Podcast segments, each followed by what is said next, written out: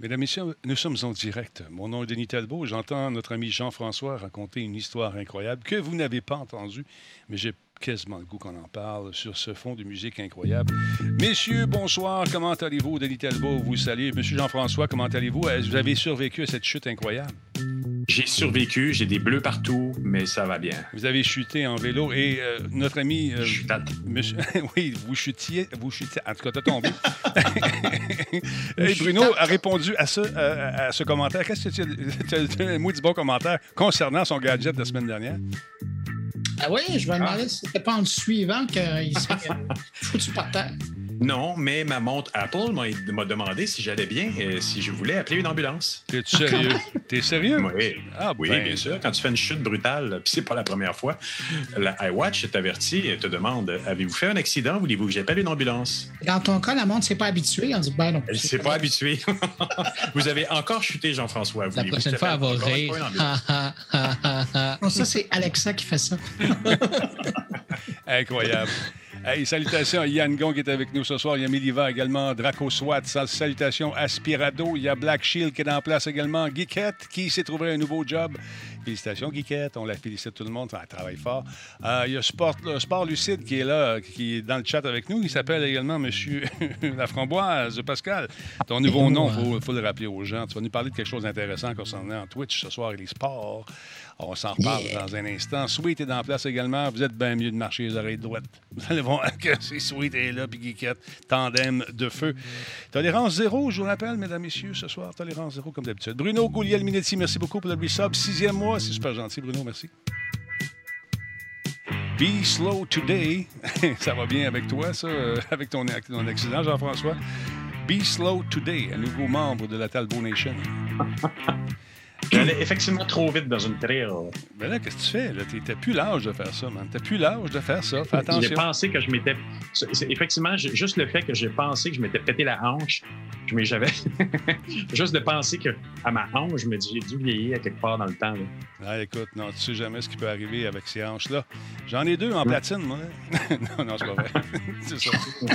c'est ça. C'est l'enfer. Ça, c'est devenu des collector items, d'ailleurs. Hé, c'est rare, il n'y en a plus. C'est rare, rare, rare. Sinon, euh, comment allez-vous, euh, vous autres, à la maison? 1449, c'est le numéro du show. 1449 émissions. C'est fou, ça va vite. C'est le 19 mai.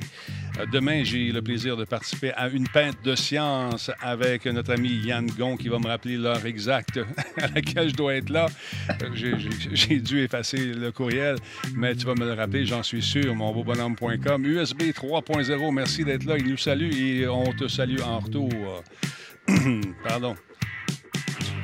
Ceux qui ont manqué le show hier, vous allez avoir une amende euh, d'ailleurs euh, chez vous par le retour euh, du courrier. Mais aussi, c'est le temps de réécouter l'entrevue qu'on a fait avec le président d'Intel Canada. C'est disponible sur le site de radiotalbo.tv ou encore directement sur Twitch dans les archives. Tiens un coup d'œil là-dessus.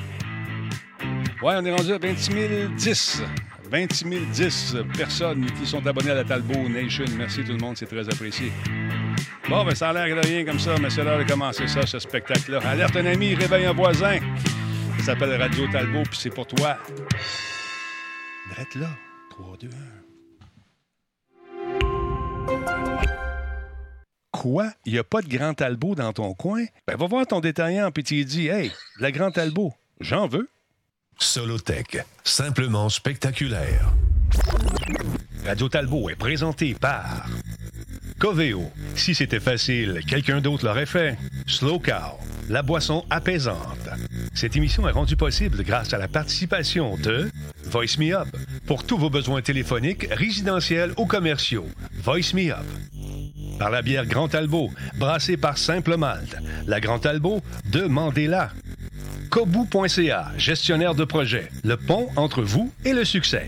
Et par le programme Catapulte, accélérateur de la réussite des développeurs indépendants de jeux vidéo du Québec. Et euh, ça s'en vient rapidement, ça c'est euh, le 27. J'ai le plaisir d'animer cette soirée encore une fois.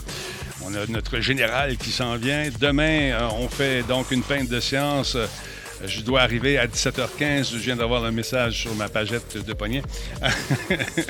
un instant, Bruno, je veux- euh, voulez-vous répéter, si vous voulez, M. Bruno? Non, Je- parce que pour les gens euh, qui vont vouloir le suivre, c'est de 18h à, à 19h30.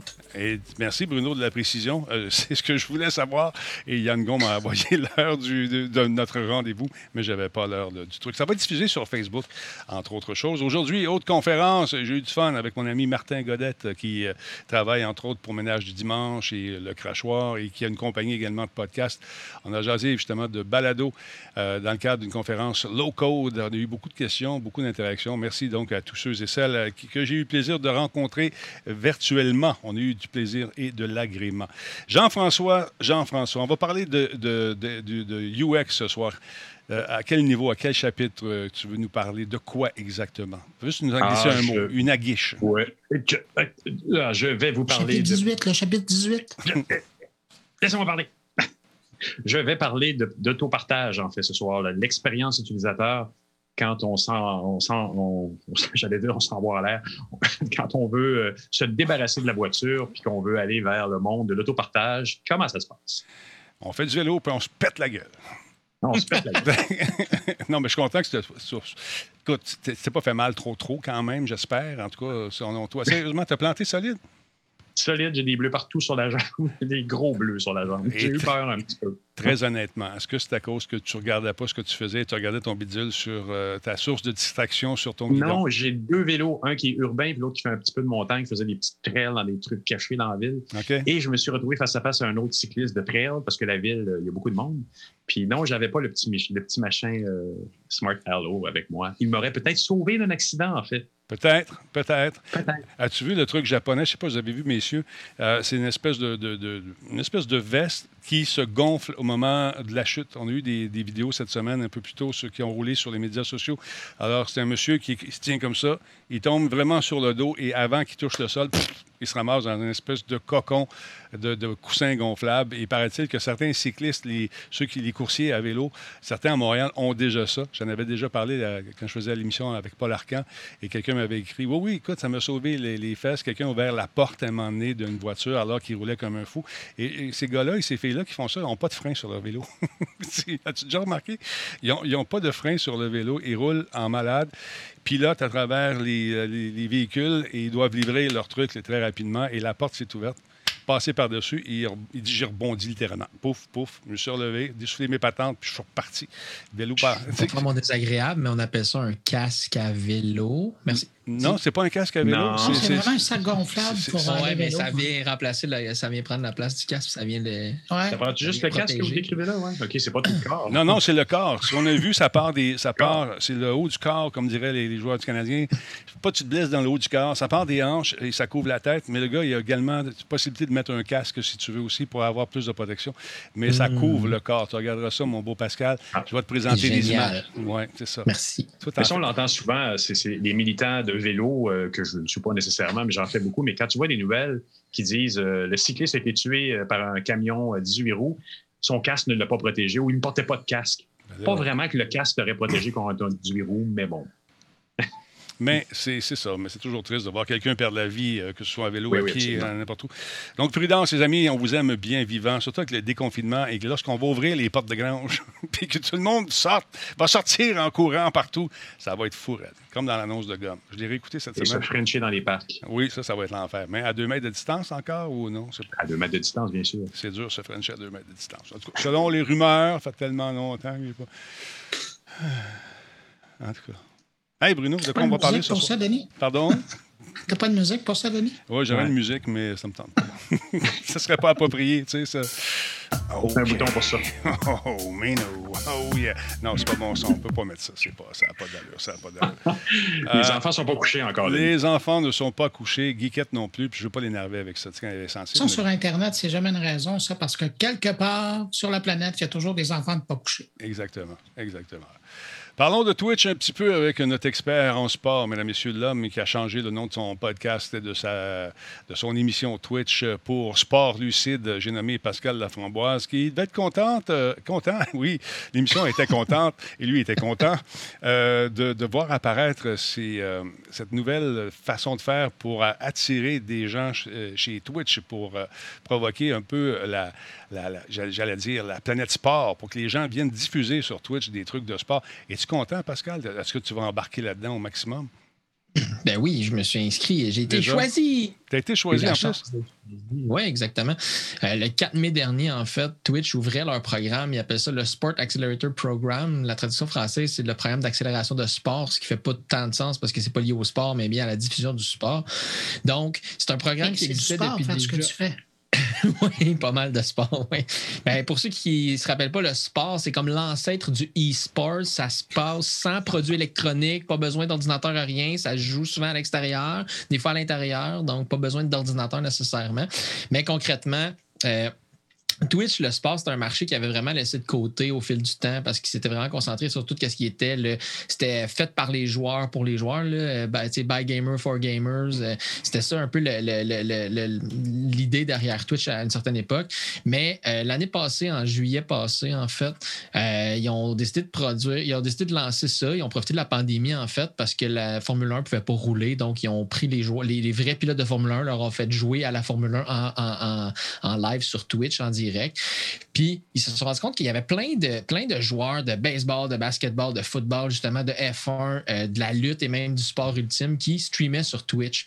pour aider ce produit-là, pour aider à aller chercher cette niche-là, en fait, parce que Twitch essaie d'aller chercher le plus de monde possible, on ne se le cachera pas, ça appartient à, Amazon, puis ben, le monopole, ça les connaît, donc ils essaient d'aller chercher le plus de monde possible, d'intéresser le plus de gens possible. Puis ils se sont rendus compte que tout ce qui était la production de podcasts, de, de, séries, euh, pas de séries, pardon, mais d'émissions en, en live, était beaucoup axé sur YouTube. Les gens faisaient beaucoup de sur YouTube, des lives sur YouTube. Donc, ils ont essayé d'attirer ça. Fait qu'ils ont parti de ce programme-là qui était le Sport Accelerator Program. Et à partir du début de mai de cette année, ils l'ont ouvert à tout le monde. Donc, il fallait des critères pour ta chaîne. Il fallait que tu sois tagué sport. Il fallait que tu parles de sport, soit un podcast, soit des. Euh, jouer à des jeux de sport ou euh, faire euh, des, des, des, des, vidéos de réaction, là, dans le fond. Là, donc, tu regardes des séquences puis tu réagis à ces séquences-là, des choses comme ça. Donc, début mai. Excuse-moi, j'ai eu une réaction. Ils ont ouvert ça à tous. Et puis, euh, ben, avec ma chaîne de Sport Lucide, justement, je me suis inscrit. Ils demandaient d'avoir d'avoir streamé un minimum de 20 heures, d'utiliser la bonne catégorie, les bons, les bons tags, justement. Puis, il fallait que ça soit des vidéos qui soient avec de l'interaction, avec ton chat, des choses comme ça que ce ne soit pas des vidéos là, en reprise, en rediffusion, et, ultimement. Donc, euh, je me suis inscrit, je me, je me suis juste, j'ai juste j'ai fait, euh, j'ai lancé mon inscription, j'ai répondu à quelques questions. Puis là, ben, j'ai reçu mon courriel hier, en fait, en disant que j'avais été accepté. Ben, la chaîne Lucide avait été acceptée dans ce programme-là. Puis eux, ce qu'ils essaient de faire, c'est qu'ils essaient d'accélérer la monétisation des streamers. Oui, c'est ça. C'était ma prochaine question. Vous allez être payé pour faire ça. Je pense que c'est selon le nombre d'heures ou le nombre de, de, temps que tu passes à l'antenne, c'est eh, ça? Eh, eh, exact. Il y a un minimum, en fait, de, pour un 20 heures de streaming minimum, si on, on atteint un certain nombre de minutes d'écoute, en fait, de base, c'est un 150 qu'ils vont donner euh, pour streamer 20 heures dans, dans, le mois, dans le fond. Canadien ou US? Canadien ou US? US, 150 US. OK. Mais dans ce 20 heures-là, il faut qu'il y ait eu 6000 minutes qui a été regardé par du vrai monde. Tu ne peux pas streamer devant, devant, le vide, dans le fond. Donc, de base, ils vont euh, donner 150. Et puis, par tranche de 1000 viewers supplémentaires, ils vont donner un 30 de plus. Donc, concrètement, plus que tu as de viewers, plus que tu as de minutes d'écoute, ben, ça peut être payant jusqu'à un maximum de 4000 par mois. Donc, inévitablement, pour un podcast comme le nôtre, qui est niché, qui est québécois dans un marché francophone, ben, ce n'est pas notre but d'atteindre 4000 mais dans un marché anglophone, Joe Rogan, qui, euh, qui est associé avec euh, justement le, UFC, en fait, les combats ultimes, lui, ce qu'il faisait, c'est que tu n'as pas le droit de diffuser les images en temps réel. Donc, ce qu'il fait, c'est qu'il se diffuse, puis il fait juste mettre le temps du combat pour que tu t'assures que quand toi tu le regardes, ben, tu sois en même temps que lui. Puis là, ben, c'est ton reaction vidéo en live de lui qui regarde la même chose que toi sans le regarder. Fait que c'est des petits trucs comme ça que les différents, euh, diffuseurs ont, ont pris parce que c'est sûr que nous, par exemple, on s'intéresse au football. Donc là, j'ai des questions à savoir les reactions vidéo. Est-ce que je peux regarder une séquence de football et hmm. réagir en temps réel? Je vais me faire copy strike parce que c'est pas la première fois que Twitch essaie d'amener des gens sur leur plateforme. Ils ont déjà essayé avec la musique, justement, les créateurs de musique, ils ont sorti des catégories musique, que les gens fassent des shows, des choses comme ça. Puis ça a fini que, ben, Pépé sa guitare jouait du Pépé sa guitare sur sa chaîne, puis il faisait copy strike parce qu'il copiait du Pépé sa guitare. Fait que c'est comme un loophole un peu infini à ce niveau-là. Ça a été un fiasco euh, au niveau de, la musique. Ben, pas un fiasco, mais ça a été vraiment, il y a eu des ratés, disons. Donc j'ai hâte de voir pour côté sport, mais j'étais content qu'ils mettent ça de l'avant parce que concrètement, ils veulent attirer cette audience-là pour monétiser cette tranche-là, puis ben, ils vont en redonner aux créateurs de contenu là, de, cette manière-là. Et ça commence, oui, ça commence le 4 mai, tu disais. Vas-y, euh, M. Poulain. Question euh, UX. Euh, est-ce que, en fait, ils essaient pas d'abattre un, mur? Il n'y a, pas une clientèle qui. comme moi, j'ai fait venir des gens dernièrement pour des diffusions sur Twitch, puis tu sens qu'il y a comme une réticence. Il y a, il y a un mur entre une utilisation YouTube puis une utilisation Twitch où, on arrive dans une interface qui est plus game, qui est plus ludique, un peu peut-être un peu moins sérieuse, à l'apparence en tout cas. Euh, c'est vraiment, on dirait vraiment qu'il y a deux mondes, deux types d'utilisateurs que quand tu amènes des gens sur Twitch dans un contexte un peu plus professionnel, ça résiste. Est-ce qu'ils est ne sont pas en, train d'essayer d'ouvrir ça à une clientèle qui est plus normalement dans un contexte Facebook, YouTube, puis qui les amènerait dans Twitch? J'ai l'impression qu'il y a une espèce de dichotomie ou une espèce de différence entre les types d'utilisateurs qui s'essayent de. Oui, ben c'est ça. Ben, Twitch, c'était vraiment reconnu pour le jeu. En fait, là, quand ils ont fait l'acquisition de Justin TV, ben, c'était ça. Hein. C'était du, des, jeux, des joueurs. C'était for the gamer, by the gamer. Puis euh, c'était ça l'idée derrière. au euh, début, début, avant, au début de, de, cette, start-up-là, c'était euh, on regarde du monde dans leur chambre. c'était avant le, avant le jeu, c'est vrai. Les, oh, ouais, ben, les, les, jeux ont parti ça. Là. Concrètement, oui au final, le sport, c'est que c'est vraiment un marché qui est très florissant. Puis là, ben justement, euh, une des, une des, des, euh, des, euh, des, premiers pas en fait qu'ils ont fait, c'est qu'Amazon ils ont signé avec la NFL cette année pour des contrats de télévision. Parce que ancré dans la culture des gens, les contrats de télévision, le sport passe par la télévision parce que c'est extrêmement lucratif des contrats de télévision. Donc NBC qui signe par exemple toutes les matchs du jeudi soir, toutes les matchs du dimanche ou peu importe, Fox qui signe ces choses-là, c'est hyper donc, c'était un peu boudé, en fait. C'était plus dans le traditionnel de dire c'est à la télévision que ça se passe, puis les gens qui consomment la télévision, c'est des gens qui sont un petit peu plus vieux, moins jeunes. Et, ben, on se cachera pas, Facebook, c'est un réseau social qui est vieillissant aussi. Les utilisateurs deviennent de plus en plus vieux. Les jeunes de 14-15 ans ont rarement des Facebook aujourd'hui. Ils ont d'autres plateformes comme des Twitch, des, des choses comme ça. Donc, eux, ce qu'ils voulaient faire, c'est que Amazon, ils ont commencé par signer un contrat de télé avec la NFL. La première fois qu'une une compagnie là, qui n'était pas télévisuelle, mais qui était vraiment techno, s'il vous plaît, euh, si, on veut, une, compagnie techno qui signait pour 10 milliards de dollars pour les 11 prochaines années. Donc, ça, ça a été le premier pas. Puis là, ben, ils veulent apporter des gens pour finalement qu'il y ait des, codes d'écoute. Ils veulent que le monde s'abonne à Amazon Prime pour être capable de vendre leur contenu. c'est ça. Un, des problèmes qu'il y a, justement, tu en as parlé un peu tantôt, tu as effleuré le sujet, euh, c'est les copies, euh, les droits d'auteur. Alors, quand tu as payé 10 milliards pour avoir le hockey, tu n'es pas intéressé à ce que quelqu'un d'autre vienne chercher tes images puis s'en servent ailleurs sans te payer. Donc, je pense que si tu fais du football, que ce soit dans n'importe quelle ligue, même si tu demandes la permission, tu n'auras pas le droit d'utiliser les images, à moins que Twitch euh, ait signé une entente avec ces, clubs-là. Et comme tu disais tantôt, on va revenir encore une fois dans le fameux adage caresser un cercle et il deviendra vicieux. Euh, tu vois, on, va faire, refaire les mêmes choses, on va refaire les choses, les, mêmes affaires. Donc, euh, ce que tu peux faire, par contre, c'est peut-être faire des, des commentaires d'après-match, de, t'asseoir, d'écouter une partie sur le sofa avec tes chums, puis chacun, comme tu disais, regarde la partie, il vote ses commentaires entre chacune des périodes. Ça, ça peut être le fun. Mais il y a d'excellents commentateurs qui font déjà ça à la télé conventionnelle aussi, tu vois. Fait que je sais pas, penses-tu que ça va lever, Penses-tu que ça va... Pour aller chercher un marché, c'est comme je disais, c'est concrètement, c'est que les réseaux de télé traditionnels avaient vraiment une main de fer sur tout ce qui était le sport, tout le sport qu'on consommait, mais c'était par un réseau comme RDS, par exemple. C'est eux qui avaient les droits de diffusion pour tous les événements, les événements euh, vraiment importants. dans ce cas-ci, avec ce, programme-là qu'ils ont mis sur pied, c'est qu'ils veulent essayer que les gens créent le plus de contenu possible lié au sport pour que les consommateurs viennent en, consommer. Puis, euh, il y avait là dans, dans, la nouvelle qui disait que pour les Olympiques, il allait créer une chaîne Twitch pour les Olympiques parce qu'on sait que. Encore là, les droits sont réservés. Exact. Mais tu peux aller les acheter, ces droits-là. Donc, derrière Twitch, c'est Amazon. D'après moi, Amazon, ils ont les poches assez profondes pour être capables d'aller chercher les droits de, télévisuels des Olympiques, aller mettre leur propre broadcaster, puis eux, ce qu'ils veulent au final, c'est juste que tu viennes sur Twitch. Ils veulent juste attirer des gens. Donc, rendu là, ils ont attiré les gamers, ils ont attiré le monde qui prennent leur bain en live. Donc là, ils sont rendus à attirer le monde de sport, ils ont attiré Il y en a de ça. Oui, il y en a de ça. Hier, euh, quelqu'un m'a envoyé, euh, je pense que c'est Jardin Chenard. Denis, écoute donc, Amourante, tu vas aimer ça. Ah, je connaissais pas. Alors, euh, elle était dans un bain tourbillon avec, assis sur une grosse carotte soufflée. Il y avait beaucoup de contenu. Beaucoup de contenu. C'était vraiment. Ouais, ouais. une grosse carotte. C'est une très grosse carotte. C'est- Ah ouais, ben, puis elle écrivait le nom de- des subs dessus. En tout cas. CyberRat, si j'avais une carotte, j'écrirais ton nom dessus. 77e mois de- avec nous. Et il nous dit merci de nous divertir. Un instant, s'il vous plaît. Merci de nous divertir et nous informer sur tous les aspects de la technologie avec autant de rigueur. Tu regardes euh, sur Wikipédia, à côté de rigueur, c'est ma face. Euh, merci beaucoup. Donc, c'est super gentil. 77e mois et toujours aussi fan depuis euh, ces 77e mois. CyberRat, merci beaucoup. Je pense que tu es le plus vieux de ma gang. Merci énormément, super apprécié. Fait que c'est ça. J'ai hâte de voir si vous allez dire quelque chose, M. Poulain. Allez-y. Ben, c'est quoi les, les- dernières stats d'utilisation entre Twitch et YouTube? Lequel est le plus, euh, le plus écouté ou le Ça- plus utilisé? Ça dépend. C'est- c'est flou.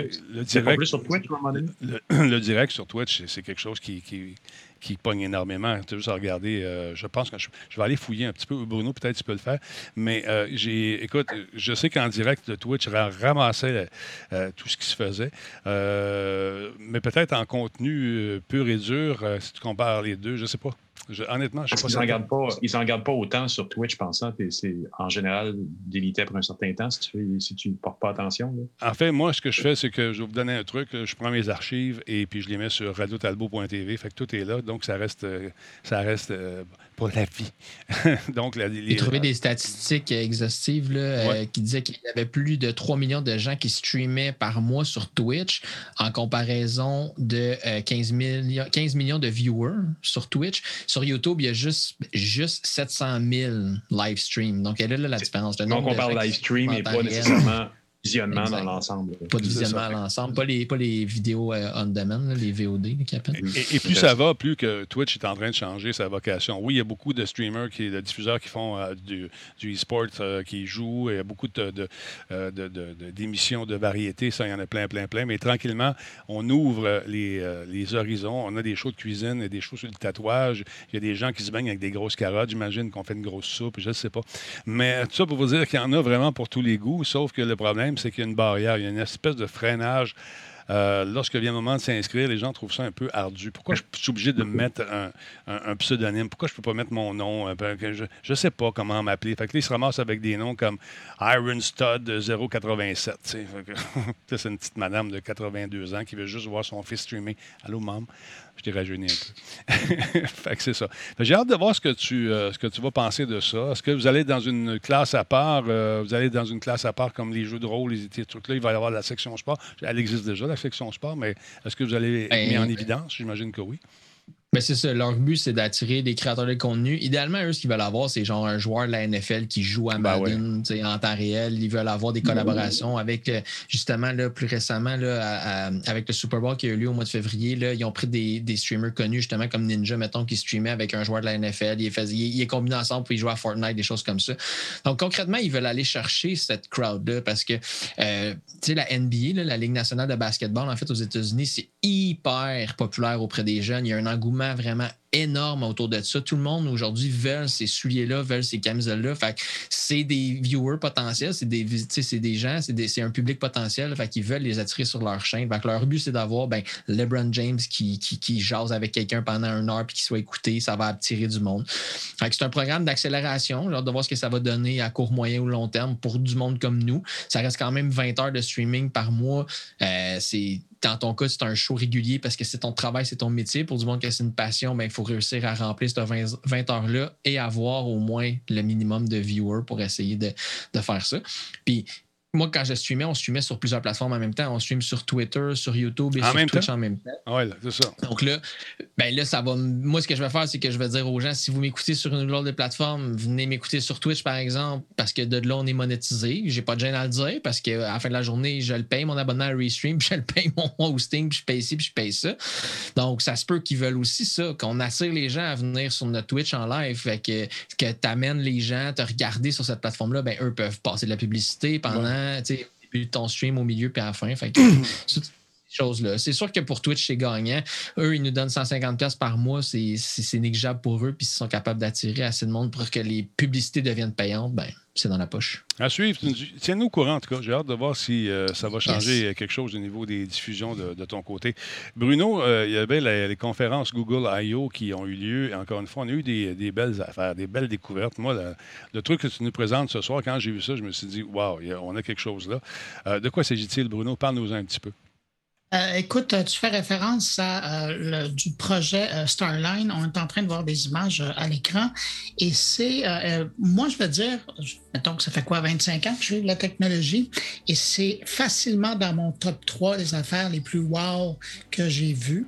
ce qu'on est en train de voir, ce que Google est en train de tester, c'est de la captation d'images 3D. C'est pas de la vidéo, c'est pas de la vidéoconférence, c'est donc d'une capture 3D des personnes qui sont à des milliers de kilomètres chacun.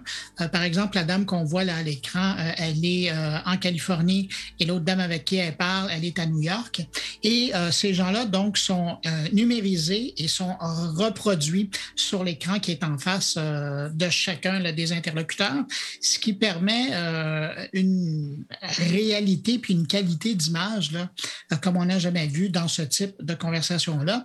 Et c'est intéressant parce qu'au départ, moi, quand je l'ai vu, j'ai dit, wow, euh, c'est vraiment le, futur de la vidéoconférence. Puis euh, après, quand je me suis rendu compte de la technologie qui était utilisée, donc la capture 3D plutôt que de, la, capture d'image, euh, on est rendu ailleurs. Ça veut dire que cette technologie-là qui est utilisée pourrait être par la suite utilisée dans d'autres contextes. Évidemment, là, on est un peu comme, imaginez-vous les premiers ordinateurs qui se faisaient et les chambres, les pièces que ça prenait pour les entreposer. Quand vous pensez à votre téléphone cellulaire qui est pas mal plus puissant que ces gros ordinateurs-là de l'époque, ben imaginez, là, Google est en train d'utiliser une technologie qui est importante. on parle carrément d'un boot vidéo, là, avec d'énormes processeurs, tout un système d'éclairage et des systèmes de captation. Mais imaginez-vous que d'ici cinq ans, ce même, ce même système-là probablement être pourrait être en vente avec un, équipement beaucoup plus simple et arriver à reproduire ce genre de conversation-là. Euh, c'est fascinant parce que quand on regarde les images, on a vraiment l'impression que la, personne est en avant de l'autre. À un moment donné, on voit l'image et il y a, il y a la, la, la, soeur ou l'ami qui, qui, qui, avance la main, puis on a l'impression qu'elle va toucher au petit bonhomme euh, que, la maman tient.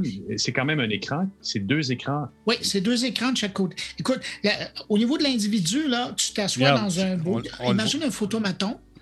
Et à partir de là, ben, tu es assis euh, devant un écran et l'écran te projette l'image de l'autre, euh, de ton interlocuteur. Mais cette impression de 3D vient d'où? Parce qu'on a vu ce genre d'expérimentation-là dans des endroits publics où tu es sur un banc public et devant toi, il y a des gens à Rome, en Italie, qui sont sur un banc public comme s'ils étaient en face de toi. C'est cool comme impression aussi. Tu as vraiment l'impression d'être face aux gens, tu les entends, tes voix là, il y a vraiment un, feeling d'impression de 3D, mais il est simulé parce que la télé qui est devant, elle, est, elle, simule une impression de 3D. Non, on pas avec des, caméras. Non, c'est ça. C'est que toi, ce à quoi tu fais référence, puis je me souviens, même à Québec, à un moment donné, on a fait le test entre Montréal et Québec. Euh, sinon, il y a eu euh, euh, Israël et à une époque où c'était plus tranquille, Israël avec la Palestine, il faisait rencontrer des Palestiniens et des Israéliens. Oh. c'était un beau moment, ça, existe sur YouTube, vous pouvez le voir, hmm. mais c'était la capture vidéo. Là, on parle d'une capture 3D et, et la projection qui en est faite et donc une projection 3D, donc avec des, des, des, courbes et euh, du relief. Et en plus, ben, quand c'est présenté comme ça, il y a un effet de profondeur dans la reconstruction d'image. Et c'est ça qui donne vraiment l'impression. Et, et, quand tu te regardes, j'ai lu, j'ai lu, j'ai lu, puis j'ai regardé d'autres vidéos, là, et quand, quand tu te tournes, quand tu es dans ces, ces, ces, ces petites casettes-là, là, dans les kiosques, tu te tournes et tu as vraiment l'impression que la personne est de l'autre côté de toi. Et c'est ah, ça en fait, l'effet, l'effet que tu décris, je viens de le voir là, c'est que j'ai l'impression que c'est ton mouvement à toi en tant que viewer, si tu te déplaces un peu droite et gauche, l'effet 3D, euh, en fait, l'image va se déplacer un petit peu, un peu comme on voit euh, sur des photos Facebook, des fois, là, où, tu te déplaces, où tu déplaces un peu l'écran. Et là, c'est un peu ton mouvement droite-gauche au bas qui va donner l'impression que tu es face à une vraie personne. Ils le font, d'ailleurs, on le voit dans l'image. Oui, c'est ça. je comprends. Mais, et, c'est la perception. Puis évidemment, ce type d'information-là, c'est pas à toi que je vais l'apprendre, hein, ce type d'information-là, le cerveau le, décode comme quelque chose de vrai. Exact. Parce que pour lui, c'est pas une photo, euh, c'est pas, c'est vraiment une reconstitution d'un humain. Puis en plus, l'œil euh, ou le cerveau est, plus clément parce que c'est quelqu'un qu'on voit. Tous les gens qu'on voit dans cette vidéo-là, -là, c'est tous des gens que ça faisait longtemps qu'ils ne s'étaient pas vus. Ben, la pandémie aidant, ils étaient chacun à un bout et l'autre des États-Unis. Et donc, ces gens-là, il y avait de l'émotion, puis on le sent quand on regarde la vidéo. La pandémie aidant, ça peut être ton voisin d'en face que tu n'as pas vu depuis un an en passant. Exact. Ben, ben, c'est ça. exactement. Ça, pourrait être même mais, ça. Mais je trouve ça intéressant. Et donc, j'ai l'impression que le, secret dans la sauce ici, c'est juste qu'il y a une caméra qui regarde le viewer, qui détecte s'il y a 5 degrés off du centre de la caméra, puis elle doit te donner la correspondance de, ton, de la personne qui te parle de par le scan qui est fait de l'autre côté. Et, pour ce faire, il y a plusieurs captations avec différents angles qui sont faits de la personne. Donc, de part et d'autre, quand il y a du mouvement donc, quand il y a du mouvement, ben, on te suit aussi mm-hmm. là-dedans. Ça, ça c'est bien intéressant. Mais le fait que ce ne soit pas de la vidéo, mais bien une reproduction 3D, ben, une capture 3D et une reproduction 3D, ce que ça veut dire aussi, puis c'est ça que je trouve intéressant, c'est qu'on peut penser à toutes les applications hors de la, entre guillemets, là, puis c'est galvaudé dans ce contexte-là, de la vidéoconférence. On s'entend, là, on est dans la téléprésence, dans un truc comme ça, on, dépasse l'hologramme, euh, parce que là, il y a vraiment quelqu'un qui, qui devant. On ne peut pas le toucher, mais il est là. Euh, mais j'essayais de flyer l'idée. Puis je me disais, ben, tu sais, ça, là, euh, je pense qu'il y a des gens chez Facebook qui vont commencer à activer. Ils sont beaucoup dans l'intelligence artificielle, sont beaucoup dans, dans, le, dans la réalité augmentée, la réalité mixte. Mais quand ils ont vu ça, puis probablement qu'ils savaient déjà que ça allait être annoncé, euh, il faut qu'ils trouvent l'équivalent pour proposer d'ici quelques années aux gens, parce que ça va être ça l'évolution. Avec un casque Oculus sur la tête, euh, c'est beau, mais à un moment donné, on va le on va le on va devoir le dépasser. Et la prochaine fois, dans quelques années, la discussion que vous aurez avec votre ami ou votre frère ou votre soeur ou votre cousin qui habite à l'autre bout du monde, ben, elle va probablement se faire toujours sous l'emblème de Facebook, mais dans une interface qui ressemble à ça. Puis le même principe, on reprend-le dans le contexte du jeu vidéo et on, la game vient de changer. on, peut imaginer, on peut imaginer, moi j'ai vu des solutions qui essaient de réintroduire pour les salles de conférence où tu vas avoir quatre personnes, puis, d'autres barres de l'écran, tu vas avoir quatre autres personnes dans une autre salle, puis c'est la, je ne sais pas pourquoi ils, essaient de réintroduire ça. C'est des choses qu'on faisait il y a deux ans ou trois ans qui ne marchaient pas avec la. Oui, ça, Google et Teams le, reprennent. Ça, tu peux essayer de penser à un concept où tu vas simuler une table de conférence à la limite, où tu vas voir plusieurs personnes et vraiment avoir le feeling que les gens sont autour de la table avec peut-être aussi un son directionnel Là, effectivement, on va pouvoir peut-être réinventer quelque ben, chose. C'est là, c'est là qu'on est rendu, je pense. Tu parles d'une table, ça peut être dans un parc, ça peut être ça va être, le, le, background, ça va l'ajouter. Aujourd'hui, n'oublie pas une chose, c'est qu'on a le, ce qu'on appelle en latin le processing power pour le faire. On a les machines pour le faire maintenant. Ce qu'on n'avait pas dans le temps on a tenté de faire des trucs, c'était les balbutiements. Mais maintenant, on est rendu ailleurs. Avec l'intelligence artificielle, qui, euh, ce qu'on a vu avec la dame qui avait les cheveux frisés, ben, j'ai comme l'impression qu'il y a une image qui capture justement ces formes 3, en 3D et qu'on vient rajouter un peu à la façon d'un jeu vidéo, sa véritable image sur ces formes-là de façon synchronisée parfaitement. Donc, c'est bouge comme ça, tout l'ensemble bouge, est une impression de 3D encore plus profonde. Mais c'est superbe, là. Puis, Denis, c'est intéressant ce que tu dis parce que, euh, tu sais, dans la même présentation d'hier de Google, là, ils présentaient leur, leur ordinateur, moi j'appelle ça carrément des, leurs serveurs quantiques euh, sur lesquels ils sont en train de travailler, qu'ils veulent mettre sur le marché en 2029. Écoute, quand tu as la puissance d'une machine quantique, là, euh, tu peux tu en faire du rendering comme ça? Et, c'est là où, ça me fait capoter. IBM sont en train de présenter leur ordinateur, Google le font, il y a d'autres fabricants qui vont les présenter. Là, on les voit, là, puis on voit que ça, ça fonctionne, puis c'est des appareils fonctionnels. Fait je me dis, quand on va être rendu, euh, puis là, 2029, c'est proche en C'est demain, c'est demain. Ben c'est ça. Alors, imagine, on, va, on, commence à avoir les machines pour rendre ça possible. Ces machines-là vont, mais ça va se faire aussi vite que rouler euh, Doom sur un ordinateur actuel.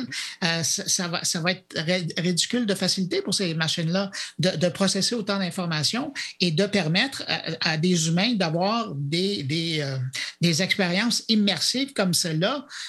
tu sais, je, vais citer Jordan, qui, je le voyais sur le chat, qui, qui, qui nous écoute ou qui nous écoutait, euh, lui, euh, il a été un peu ému quand il a vu les gens euh, signer là, ah dans la conversation parce que ces gens-là se voyaient de, de, ça longtemps qu'ils ne s'étaient pas vus. Puis là, de pouvoir se parler comme ça en signe, ce que tu peux difficilement mm. faire au téléphone, ce que tu peux.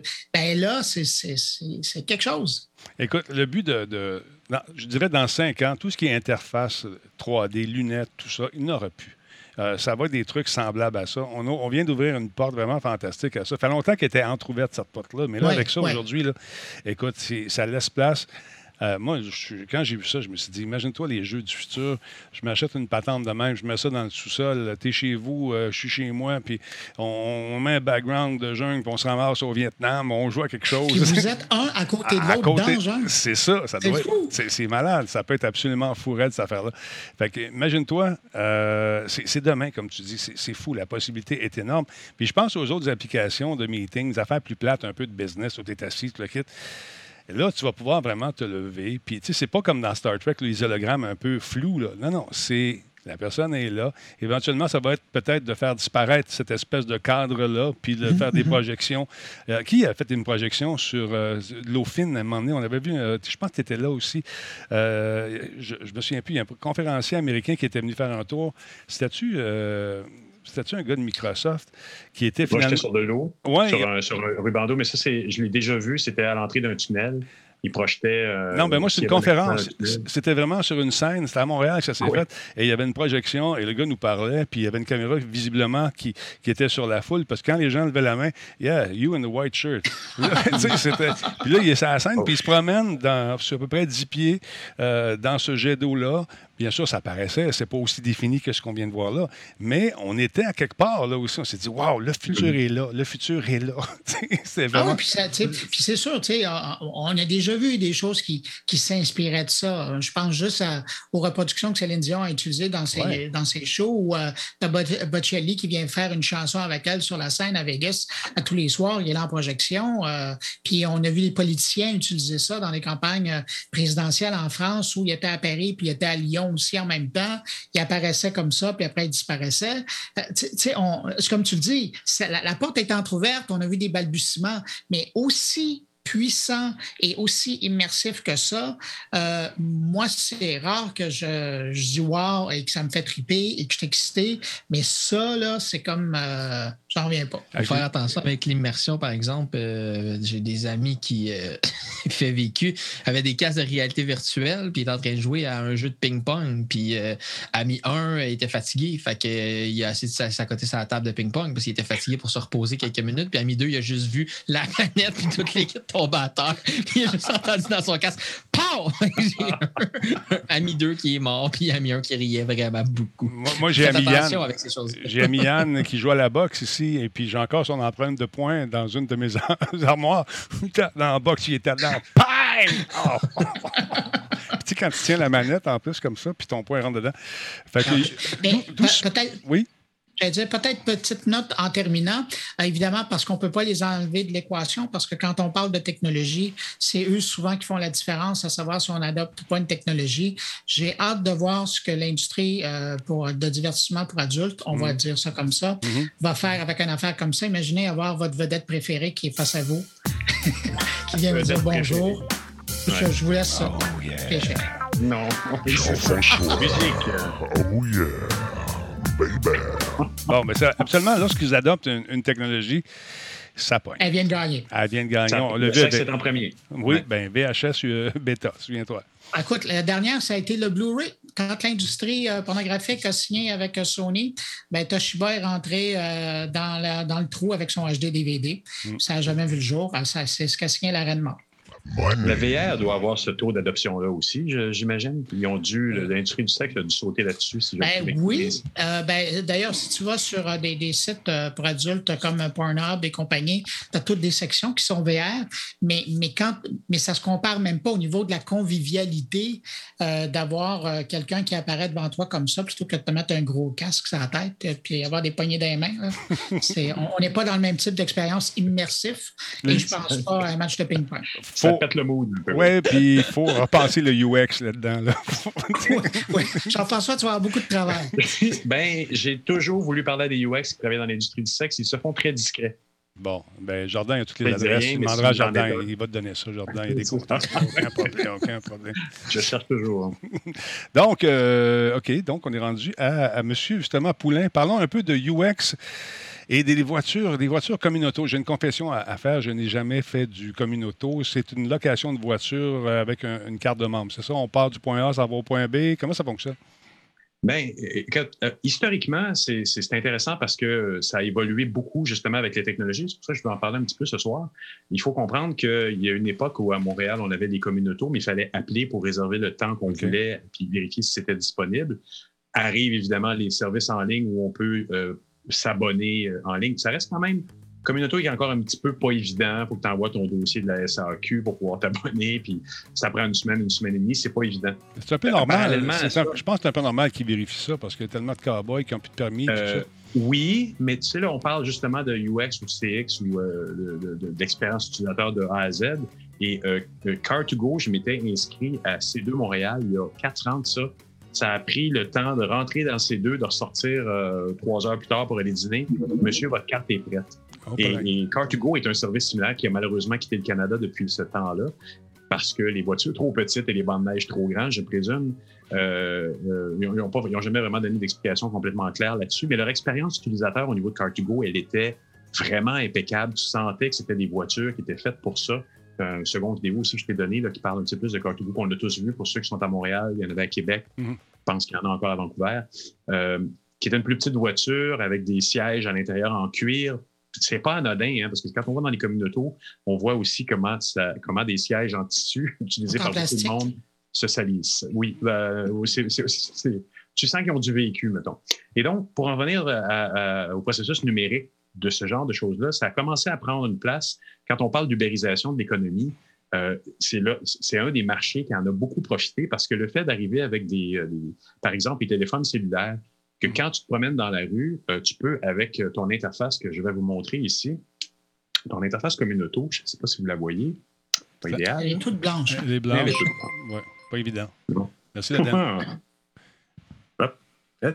Euh, bon, ah Et voilà. Oh! Voilà. Alors, on voit ici tous les positionnements des véhicules en temps réel.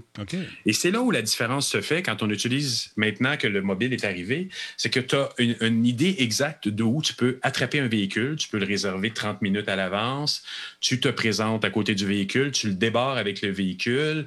Tu peux euh, embarquer dans le véhicule, l'utiliser pour la période que tu veux. Du moment que tu, quand tu as terminé, tu reviens le positionner dans la même zone. On voit des, des cars to go. C'était le même principe. Et, l'expérience utilisateur pour les Car2Go, était encore plus sweet parce que Car2Go, euh, c'est la compagnie qui faisait les voitures qui, ont, qui sont derrière l'initiative. C'est euh, Mercedes. Mercedes-Benz, oui, merci. Et, et, ils, fabriquent les voitures, ils fabriquent tout le, service Car2Go est, est originaire d'eux. Donc, quand tu embarques dans la voiture, c'était tu avais l'expérience de bonjour, comment allez-vous? Est-ce que la voiture est propre? On allait à, une extrémité euh, intéressante. Par contre, il faut tout le temps rappeler ça dans, l'expérience utilisateur, puis l'autopartage n'en est, pas, euh, est pas exclu. Quand on fait un parcours utilisateur, surtout quand on est au Québec, quand on dit il vous fait moins 40, tu es en train de débarrer ta voiture avec ton téléphone cellulaire, puis tes doigts sont gelés, c'est pas évident. Hmm. Donc, il y, a plein de petits facteurs comme ça qu'il faut, euh, qui ne sont pas nécessairement euh, tenus en compte, en, compte mais c'est quand, même, quand même des facteurs importants dans l'expérience utilisateur de ça. Euh, dans, les points que, je voulais couvrir aussi, mais évidemment, je, le fais un peu sur mon petit côté environnementaliste aussi en même temps. Euh, l'utilisation euh, des voitures en autopartage, c'est quand même c'est énorme. Là, j'avais des chiffres ici qui disaient que l'utilisation d'une, je l'avais, je l'ai plus, évidemment, moi puis mes notes. quand quelqu'un passe en mode autopartage, c'est neuf voitures qui sont enlevées euh, du, du, du, du, service. C'est trois, trois espaces de stationnement qui sont libérés dans un quartier. C'est énorme comme impact environnemental. Donc, Mais là, qui, qui, va utiliser le troisième lien, le pont à Québec, s'il n'y a plus de Oh, pars-moi pas. bon, on y est parti. On ne voit plus. non, non, mais on a des impacts environnementaux puis des, des, des tu sais, je veux dire, à quelque part, des choix qu'on fait euh, amènent des Ben, impacts. on va partir un débat, là, mais Là, je sais, quand Ça même- va libérer le pont pour les animaux qui vont pouvoir circuler plus librement. si c'était au moins un petit pont pour les animaux, ça serait sympathique. Donc, il y a, une expérience qui est intéressante à vivre à travers ça. Puis les communautés, les Car2Go et autres de ce monde ont quand même fait un bon boulot. Ils s'améliorent constamment euh, dans l'utilisation quotidienne. Euh, Bixi en est un autre aussi dans, le mode autopartage. Ils ont amélioré dernièrement leur, application de partage. Tu peux, avec ton, ton application sur ton téléphone, arriver à une borne et plutôt qu'avoir la clé maintenant qu'on avait toujours tendance à oublier ou qui, à un moment donné, gonflait sous l'effet de l'humidité, euh, puis tu n'arrivais plus à l'insérer dans, le, Ben, dans la borne. Ben voyons donc. la- T'es- sérieux, là? Ça gonflait véritablement. Ah oui, elle gonflait, puis tu Ben, ne pouvais, tu pouvais plus l'insérer. C'était, c'était, ouais, c'était un peu confondant. Et maintenant, ils l'ont fait, ils fait en forme d'application. Alors, moi, qui, tu me connais, Denis, euh, un peu, euh, un peu trompe la mort. Quand je suis revenu d'être vacciné, je me suis pris un Bixi. J'ai essayé la nouvelle application et ça te permet d'avoir, ça te donne un petit code de six chiffres que tu peux rentrer sur la borne Bixi, sortir ton Bixi, partir avec ton Bixi, remettre ton Bixi à, l'en- à- à- à l'arrivée. Et là, tu as un petit message qui te confirme la fin de l'utilisation de ton, euh, de ton Bixi. C'est dans le petit détail qu'on voit que ces services-là ont énormément évolué dans les dernières années. Euh, L'expérience utilisateur est beaucoup mieux calculée qu'il était. Il y a encore des places à amélioration. Euh, D'ailleurs, le système, dernièrement, ils ne m'aimeront pas beaucoup parce que je l'aurais écrit une ou deux fois, mais le système communauto était down parce que mondialisation oblige. Le système de gestion de la flotte de communauto est en France. OK. Donc, euh, il avait planté toutes les voitures étaient non disponibles. Donc, c'est là où on s'aperçoit qu'on est un devient un peu dépendant pour toutes nos commissions de ce genre de trucs-là. Mais il y a moyen d'avoir un, style de vie alternatif. Il y a, une expérience d'humanité là-dedans, urbaine. On s'entend, c'est encore beaucoup, euh, c'est Montréal, Québec, je pense, Sherbrooke, Ottawa, Wall aussi dans, dans- dans- dans leur territoire. Ça permet de te déplacer, d'avoir une expérience urbaine qui est sans auto, qui, est de plus en plus important. C'est vraiment une option intéressante euh, dans, un contexte, euh, de, dans un contexte de vie euh, dans une grande ville. Mais là, euh, mensuellement, comment ça peut coûter une voiture comme ça? Est-ce que Ben, c'est un c'est ça qui est intéressant. C'est Moi, je me c'est l'utilisation? quand je me suis privé de- Oui, c'est ça, c'est à l'utilisation. Ben, C'est-à-dire que tu peux avoir des forfaits qui vont réduire un peu euh, ton taux, ton taux horaire. Donc, c'est un taux comme toute location qui est un mélange kilométrage versus temps. Euh, si tu payes un certain montant mensuel, le, le kilométrage versus temps va, va diminuer un peu. Ce qui est intéressant, qu'on s'aperçoit rapidement, parce qu'une voiture qui est à la maison, normalement, euh, ben, c'est-à-dire une voiture que tu achètes va être quoi? Tu vas les utiliser, tu vas l'utiliser 20% du temps, si je me rappelle bien la statistique. Je l'ai cherché aujourd'hui. C'est évidemment une statistique. Conspiration qui n'est nulle part, je ne l'ai pas retrouvée. Mais euh, entre le moment où tu, tu vas au boulot puis que tu reviens du boulot, pour le reste du temps, ta voiture est devant ta maison toute la nuit, puis, puis le reste du le, le jour est ou chez toi ou devant ton bureau. Donc, tu utilises une voiture très peu souvent dans une journée. Alors, quand tu y vas ben, en mode euh, communauto comme ça, tu n'as pas d'assurance à payer, tu as ton permis à payer, euh, tu n'as plus d'entretien de voiture. Donc, moi, ça me revient pour mon utilisation à moi et je ne me prive pas. Je fais mes commissions avec, je fais Mm. des, des déplacements euh, euh, à droite et à gauche pour une chose et l'autre, puis je ne me, je me restreins pas tant. Ça va me revenir à 150 par mois OK. qui, OK. qui est très acceptable. Mais là, j'ai plus, j'ai plus nécessairement ma mère qui était à Sainte-Julie, que j'allais voir de temps en temps. Fait que les déplacements un peu plus loin sont plus, sont plus nécessaires. Euh, mais je me prive pas, puis ça me revient quand même. Même une voiture de base, euh, c'est quoi, 300-400 dollars plus l'huile, plus l'essence, plus les changements de pneus. Tu vas en arriver facilement à 700-800 dollars. Je ne vais pas rentrer nécessairement dans ce débat-là, mais ça revient cher à un moment donné. Oui, Bruno. Euh, euh, Denis, euh, pour répondre à ta question, j'ai été faire un tour sur leur site de Communauté Montréal. Donc, c'est les tarifs de Montréal. Euh, à la base, si tu es membre, mais tu n'as pas un forfait annuel, c'est 40 cents par minute d'utilisation ou 12 dollars pour l'heure ou 50 dollars par jour. Maintenant, si tu prends un abonnement de Liberté Plus, comme ils l'appellent, et tu paies 40 dollars par année, euh, tu arrives essentiellement à la même chose. Mais il y a des forfaits qui existent où on paie un petit, je- c'est à partir de 40 dollars et probablement un petit peu plus, euh, tes frais descendent à 35 cents par minute, mais ça reste toujours euh, 12 dollars par heure. euh, ou 50 dollars par jour. Alors, euh, essentiellement, je pense que c'est la formule gratuite sans abonnement qui est, qui est la plus intéressante et ça s'apparente beaucoup à- au tarif que Car2Go faisait avant de quitter Montréal.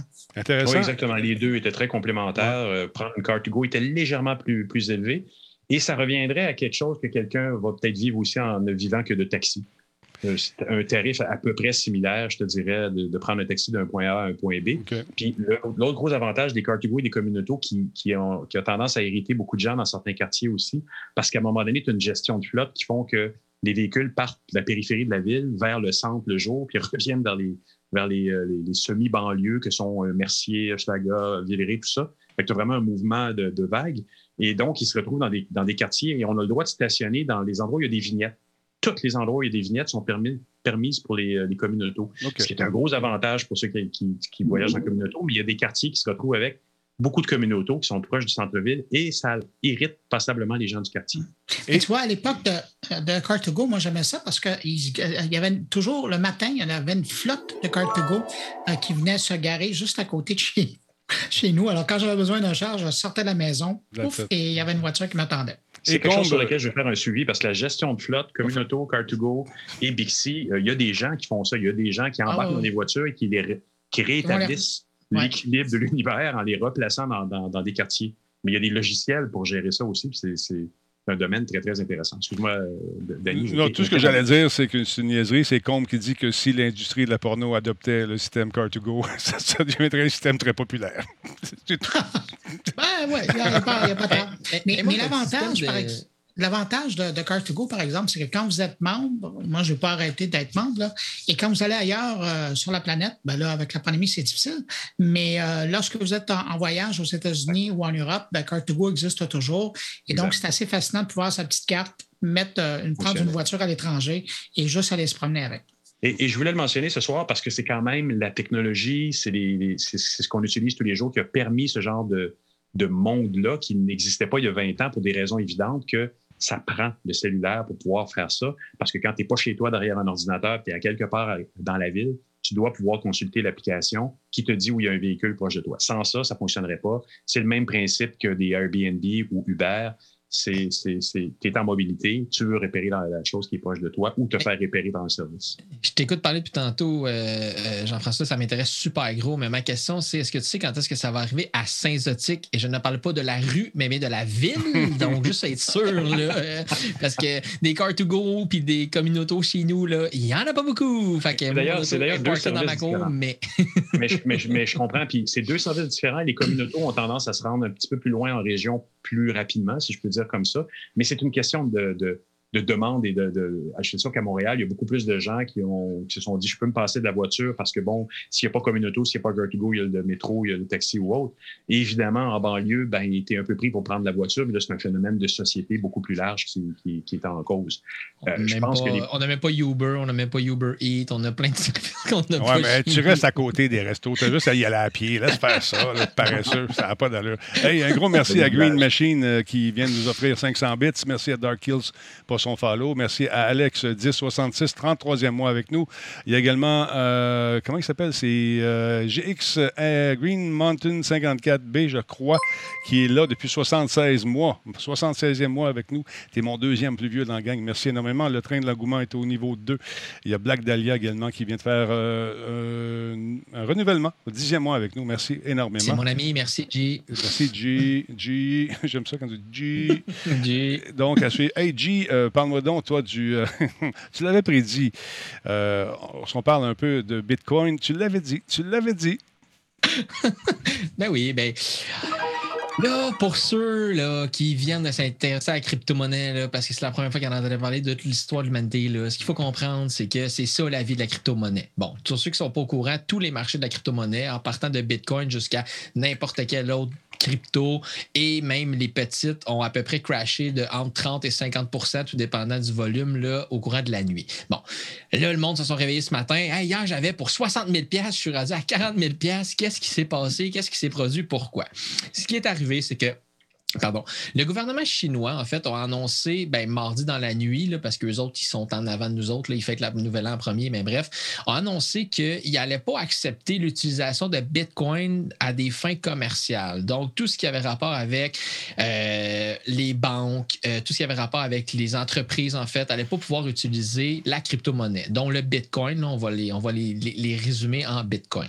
Donc, ça a eu un impact quand même assez immédiat sur les marchés. Le Bitcoin a crashé, ce qui est normal parce que la crypto-monnaie, c'est un peu comme une tonne de, une tonne de, blé, puis c'est comme un once d'or. Le marché est extrêmement spéculatif, donc ça, va et ça vient. Euh, donc là, le fait que la Chine l'ait interdit, ça pas été interdit, mais ça a été presque interdit. Parce que concrètement, un, une personne humaine, une, une entité peut avoir des. peut en posséder, mais ils ont banni ça des services commerciaux. Ils ont banni, euh, eux autres, là, vu que c'est une société qui est très communiste, là, ben, tout ce qui était rapport aux applications d'échange de, crypto-monnaies, tout ce qui avait rapport à ces choses-là, ça a tout été coupé. Ça a été annoncé dans la nuit de mardi. Donc, ça a eu des impacts qui ont été vraiment désastreux sur le marché, mais c'est normal. Puis, à la base, c'est quasiment souhaité. Parce qu'une crypto-monnaie, derrière ça, ce qu'il faut comprendre, c'est qu'il y a une technologie qui est associée à ça. Puis, ben, vu qu'il y a une technologie, souvent, quand ça devient populaire, il y a des projets qui s'y rattachent, un peu comme un gros requin qui se promène, puis il y a des parasites qui viennent se coller après. Donc, il y a la crypto qui est de base, qui est par exemple le Bitcoin. Puis là, ben, il y a plein de, de cryptos différentes. On appelle ça dans le, dans le jargon des, des cryptos, euh, pas frauduleuses, là, mais des, des cryptos qui. C'est vraiment. Les gens, ils, décident d'investir là-dedans. Là, ils appellent ça des, brokers, là, des, des, gens qui font juste en trader. Ils en achètent une grande, grande, grande somme. Aussitôt que ça devient un peu populaire, ils revendent pour faire de l'argent. Mais quand il y a des crash comme ça, ces petites monnaies-là finissent par s'éliminer d'elles-mêmes. Les shitcoins. Ouais, les shitcoins, je n'osais pas le dire, mais justement, les popcoins ou les shitcoins. Donc, ils vont finir par s'éliminer d'elles-mêmes. Les gens qui font du daily trading, les brokers, vont finir par se retirer de ça en disant c'est bien trop dangereux, j'ai perdu des milliers de dollars pour tout le kit. Si vous voulez investir de l'argent dans la crypto-monnaie, le truc derrière ça, c'est la long run qu'on appelle. Donc, tu vis avec, tu vis les hypes, tu vis les crashs, tu vis l'engouement. Puis, l'anxiété. C'était vraiment drôle. Puis, parce que on était avec deux amis euh, en train de discuter sur Discord. Je salue, euh, justement euh, Eric et puis et puis Marc-André, on jasait de ça. On est en train de se procurer, en fait, une shitcoin qui s'appelle la GMR. Donc là, on est en train de courir après ça. Puis là, c'est super compliqué pour en acheter, puis tout le kit. Mais ça vaut rien présentement. Puis on a 2 milliards de cette coin-là. Fait que le jour où ça va valoir une scène, on va être multimillionnaire. Ça n'arrivera jamais, mais c'est beau de rêver. Mais concrètement, tu mets pas l'argent de ton hypothèque là-dessus. Tu mets pas l'argent de ton épicerie là-dessus. Ça devient spéculatif comme à la bourse. C'est pour t'amuser. Mais là, ce qui était le fun ce matin, ben, ce qui était le fun, ce qui était drôle ce matin, c'est que euh, le site Coin Base, en fait, qui est un site pour échanger justement de la crypto-monnaie, ben, il a carrément crashé. Parce que là, quand ça s'est mis à descendre, parce que souvent, c'est ça, c'est c'est un effet d'entraînement. Quand ça se met à descendre, tout le monde se met à vendre, tout le monde se met à vendre, tout le monde se met à vendre. Il y a une très grande offre, très peu de demandes. Donc là, ben, Coinbase est tombé. Euh, Binance, eux, ils chargent un frais pour la transaction, puis selon le nombre de transactions qui sont demandées à un moment précis, le frais augmente ou diminue. Donc là, les frais étaient rendus tellement élevés pour le Ethereum parce que le Ethereum avait perdu 50% de sa valeur. Ben là, euh, Binance ont fermé le trade d'Ethereum à un moment précis. Ils ont eu les mêmes réflexes qu'il y a eu à la bourse, justement, quand euh, GameStop avait commencé à, rouler, là, puis il y avait eu ça. Donc, autant c'est supposé être pas régulé, ce genre de crypto-monnaie-là, ça reste que les réflexes pour empêcher que tout explose, que tout crash sont quand même là. Donc là, c'est. Euh, le fin mot de l'histoire, en fait, c'est avec la Chine. Parce que là, tout le monde s'est demandé, mais pourquoi la Chine a refusé ça? Parce qu'en 2017, la Chine avait dit qu'elle allait refuser le, mining, le minage de crypto-monnaies sur leur territoire. Au final, ils n'ont jamais adopté ça, puis ils sont devenus l'endroit dans le monde où il y avait le plus de minage de crypto-monnaies. Mais là, ce qu'on sait, c'est que l'Inde avait déjà opéré des démarches pour avoir leur propre crypto-monnaie, leur propre monnaie virtuelle. Et là, la Chine tend à aller vers là. Donc, c'est-tu la première étape? Parce qu'on connaît dans un régime communiste, c'est c'est nous ou c'est rien. Qu'est-ce que la première étape, c'est de bannir Bitcoin et tous les toutes les cryptos qui existent, puis eux vont sortir leur propre crypto-monnaie. C'est à voir dans les prochaines. je viens de lire sur le chat qu'il y a 9000 types de crypto-monnaies à travers le monde. C'est vrai, ça? 9000, ben, ça, ça a-tu de l'allure? Au moins, sinon plus. Puis ben ça, fluctue beaucoup. Ça fluctue beaucoup dans l'optique où euh, quand il y en a une, justement, là, tu sais, qu'il y, a- y une technologie, puis là, mais les gens créent des shitcoins en fonction de cette technologie-là. Fait que ça peut fluctuer à 9000. Quand ça crash comme ça, ben, il y en a qui ferment, il y en a qui Ah, ferment, il y en a qui ferment. Donc, concrètement, ça va retomber à 6000. Fait que c'est extrêmement volatile comme marché. Puis euh, quand, quand, Mettez pas votre argent là-dedans de- de- de- d'épicerie. là. quand, quand tu as le nouveau Jésus, là, Elon Musk, qui dit Moi, je me retire la- des bitcoins, euh, j'imagine que ça a un impact aussi. Les gens capotent. Ah, tu lui, il sait quelque chose, il a vu quelque chose dans ses nouilles. Je ne sais pas. Tout le monde capote. Ça doit avoir un impact aussi. Mais c'est. Le, le problème, ben, le problème, je veux dire, ça, ça a un impact direct, c'est sûr et certain, mais c'est parce que les gens qui sont nouveaux dans ce marché-là, c'est parce que les gens ne sont pas habitués à ça. là. Les gens, là, quand ils sont habitués de faire de la bourse, là, quand tu as plus ou moins 5% dans une journée, là, c'est c'est beaucoup, là, c'est Ouais. énorme. Fait que, les gens sont habitués à voir ces chiffres-là. Là, hier, là, pendant la nuit, là, ce qui est arrivé, là, c'est qu'Ethereum avait crashé de 50 là. Ça veut dire que si j'ai mis 1000, je suis rendu à 500 pièces. Vous faites les mathématiques, mais c'est parce que les gens, des fois, c'est pas 1000 qui mettent, c'est 10 000, c'est 20 000, c'est 50 000. Mais là, si tu avais 50 000, tu tombes à 25 000, le monde part en panique.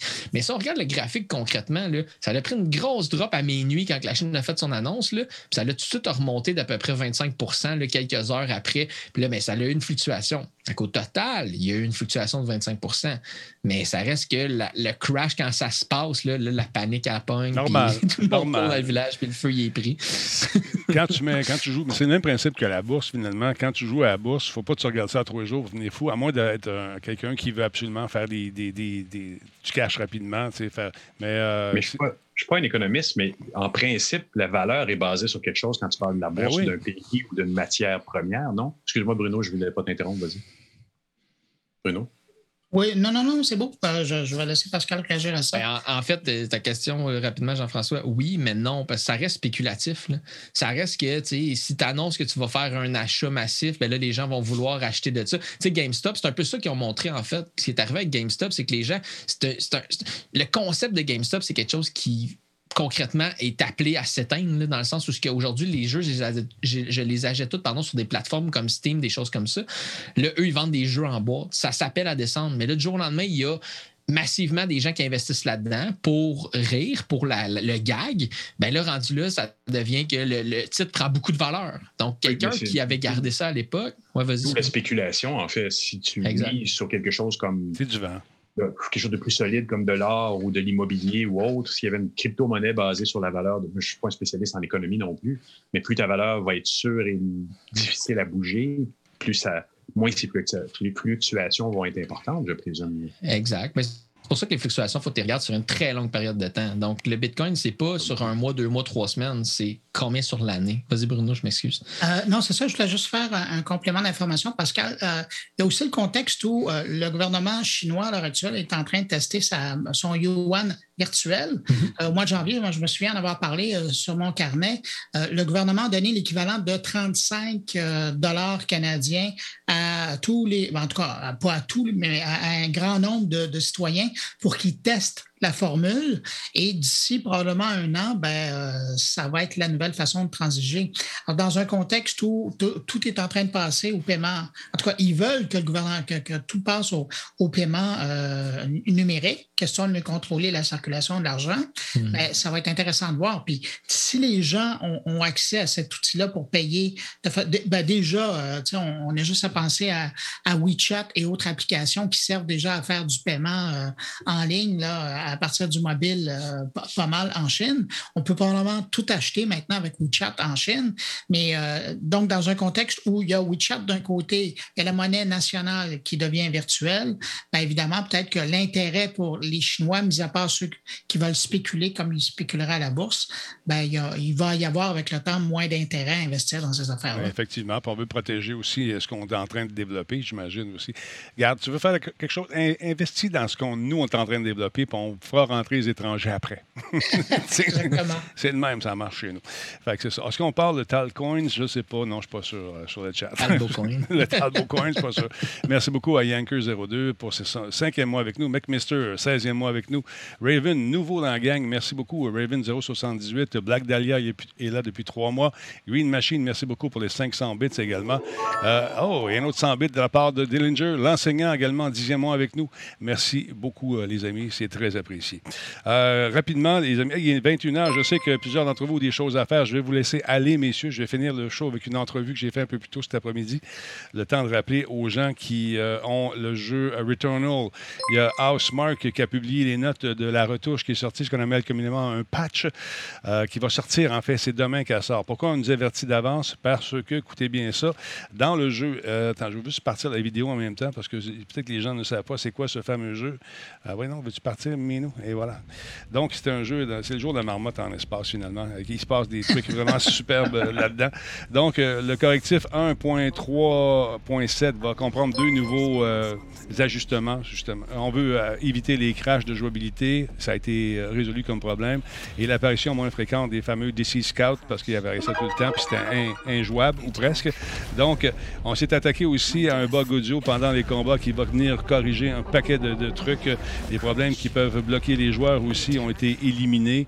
Euh, tu restais pris dans un coin, donc c'était plate, tu faisais bouffer puis c'était réglé. Euh, on a réglé un problème d'écran noir qui pouvait subvenir à n'importe quand pendant une partie. C'est fatigant quand tu as les bébés de courent après toi. Euh, également, le parcours de Returnal peut durer de plusieurs heures. Vous le savez, quand vous passez à travers, c'est pas facile. donc, il n'est pas possible de sauvegarder en cours de parcours. le jeu conseille aux joueurs de laisser leur PS5 en mode repos lorsqu'ils ne jouent pas. Donc, ça permet d'éteindre la console, mais de maintenir l'état de jeu actuel dans un mode suspendu. Donc, vous gardez pas, vous perdez pas votre progression et vous êtes rendu à l'endroit où vous êtes rendu et c'est tout. Mais là, lorsque la mise à jour va être déployée demain de façon automatique, ça va éteindre le jeu. Donc, allez-vous, euh, bonne chance, vous allez perdre votre progression si vous êtes rendu trop loin. Euh, préparez-vous mentalement à perdre peut-être un petit peu, oui, à perdre un peu de votre progression, mais euh, il n'y aura pas grand-chose à faire. C'est ça où vous continuez à jouer avec les bugs jusqu'au prochain point de sauvegarde.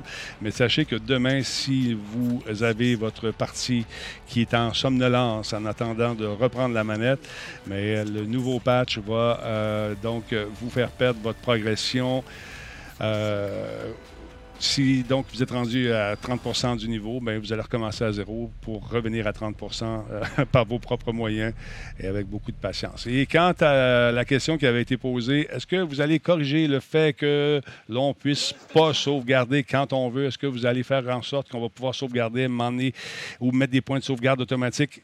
Ils ont répondu, on y pense, peut-être. Maybe. c'est ça.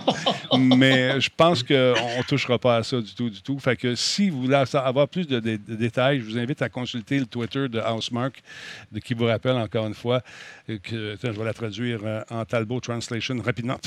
Et voilà.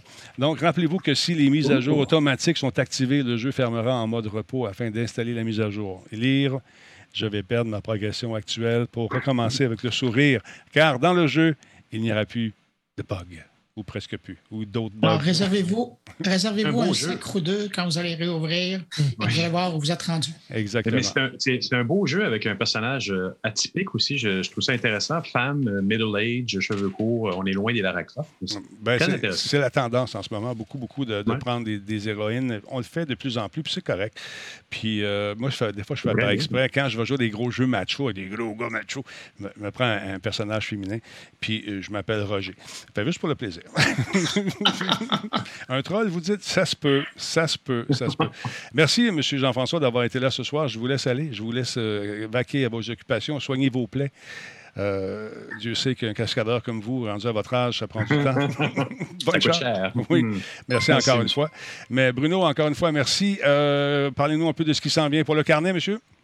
Eh, monsieur, gros show, gros show. On va parler de l'Union européenne qui euh, veut encadrer l'intelligence artificielle.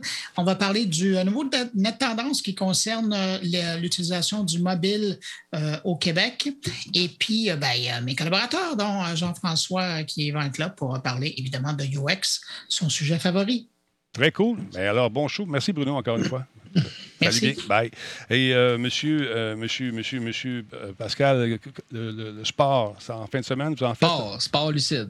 Euh, pas en fin de semaine parce que dans le fond, ben là, la saison de football est finie, le repêchage est fini, donc le côté de le côté football est, est- est mis en, en veilleuse un peu pour l'été. Mais il y a le, on fait aussi un podcast sur le golf en fait parce qu'on s'occupe de tous les Ben sports. ouais, ben, on ouais. essaie de se diversifier. Et pour le golf, là, il y a la Masters des États-Unis qui s'en vient bientôt. Donc on est en train de créer un engouement justement pour le Masters. On va essayer de faire des événements puis euh, le regarder peut-être en live justement faire des réactions gars. en temps réel. Faites votre Masters à vous autres. Jouez avec le jeu de. Non, mais amusez-vous, puis euh, faites. euh, décrivez les trous de façon virtuelle. C'est possible de faire ça. Seul, tu as le droit de prendre le truc pendant que ça a lieu. C'est vrai qu'une game de golf, c'est long pas mal. Mais ça peut être intéressant de faire parler du trou le plus difficile. Je te donne des suggestions comme ça. Moi, je te Ça donne. va je être donne. facile de faire ça, 20 heures comme ça. Ben oui, Ah, 20 tu- heures, là, mon vieux. Tu fais ça, tu présentes un trou à l'heure, puis. t'es- t'es- non, c'est 18 trous. Je vais, jouer à, je vais jouer à Mario Golf, je vais réagir au terrain de Mario Golf. Ça peut être ça aussi. Fait que, écoute, je vous laisse aller, monsieur, aussi. Fait que merci les boys d'avoir été là. C'est très Merci amusant, encore une fois. C'est une, euh, c'est un plaisir de travailler avec vous autres. C'est bien, bien le fun. Salut. Euh, moi, je, vous, je vais vous présenter une entrevue que j'ai réalisée euh, un peu plus tôt cette semaine avec une dame qui s'appelle Isabelle Caillé. C'est la big boss du Cédrin. Parce que demain, j'ai le plaisir de travailler avec Yann Gon pour vous présenter une peine de science. Qu'est-ce que c'est une peine de science? Ben, on va l'apprendre en regardant ce qui suit. Un moment donné. Ben ouais. Ben, une peine de science, c'est bien le fun quand ça marche. Attends un petit peu. Ah, ben, il faut que tu te rendes à Matane, hein? ah ouais, il faut que je me rende à m'attendre, effectivement. Alors voilà. Attends un petit peu. 3, 2, 1. C'est. Ouais, ça part. On regarde ça. Magie. J'ai le plaisir cette année d'être porte-parole d'une des soirées des peintes de science euh, organisées par le Cédrin. Et je suis chanceux parce que j'ai le plaisir de recevoir aujourd'hui une autre qu'Isabelle Caillé, qui est en quelque sorte une visionnaire, quelqu'un qui a vu venir l'intelligence artificielle et euh, a décidé de faire un petit changement au Cédrin. Isabelle, merci d'être là, pour- pour- premièrement. Merci à toi. Pa- Parle-moi justement de ta vision que vous avez eue en équipe, j'imagine, au Cédrin. C'était quoi cette vision-là il y a quelques années? Ben, Cédrin date de- des débuts des années 2010, Ouais. là, euh, dans la réflexion, puis même avant ça, là, dans les années 90, au niveau du cégep de Matane, qui a un deck en photographie, en, animation 3D, en intégration multimédia, donc une réflexion sur avoir un centre de recherche en- en- de l'image. Euh, image, euh, e-rêve qui s'est concrétisé dans les années euh, 2010, euh, le bâtiment qui est arrivé un petit peu plus tard. Euh, dans, dans, dans- dans- le projet. Euh, donc, au départ, c'était un, un centre de recherche en imagerie numérique. On travaillait essentiellement avec les industries créatives. On a un énorme studio euh, du. du côté du, de la bâtisse du Cédrin qui, qui sert à faire à l'époque, notamment de la capture de mouvement. On a eu des projets avec le Cirque du Soleil, euh, pour ne pas les nommer. Euh, donc, on est dans l'imagerie numérique, on est dans euh, les jeux vidéo, le cinéma, les effets visuels, mais beaucoup au niveau du, du contenu, au niveau des créatifs.